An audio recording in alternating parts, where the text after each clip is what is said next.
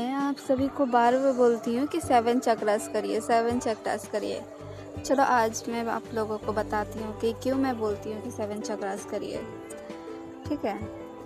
तो हम सेवन चक्रास इसलिए करते हैं क्योंकि हमारे उससे सारे इशू हील होते हैं। जैसे एंगर इशू फियर इशू वो सारे इशू हील होते हैं। ठीक है? मतलब हमारे अंदर में जो भी कमी है, जिस चीज़ का, जैसे हमें गुस्सा बहुत आता है, जलन बहुत होती है, ईर्ष्या बहुत होती है, वो सारे इश्यूज़ ख़त्म हो जाएँगे और हम बिल, पूरा प्योर प्योर सोल बन जाएँगे सेवन चक्रास करने से।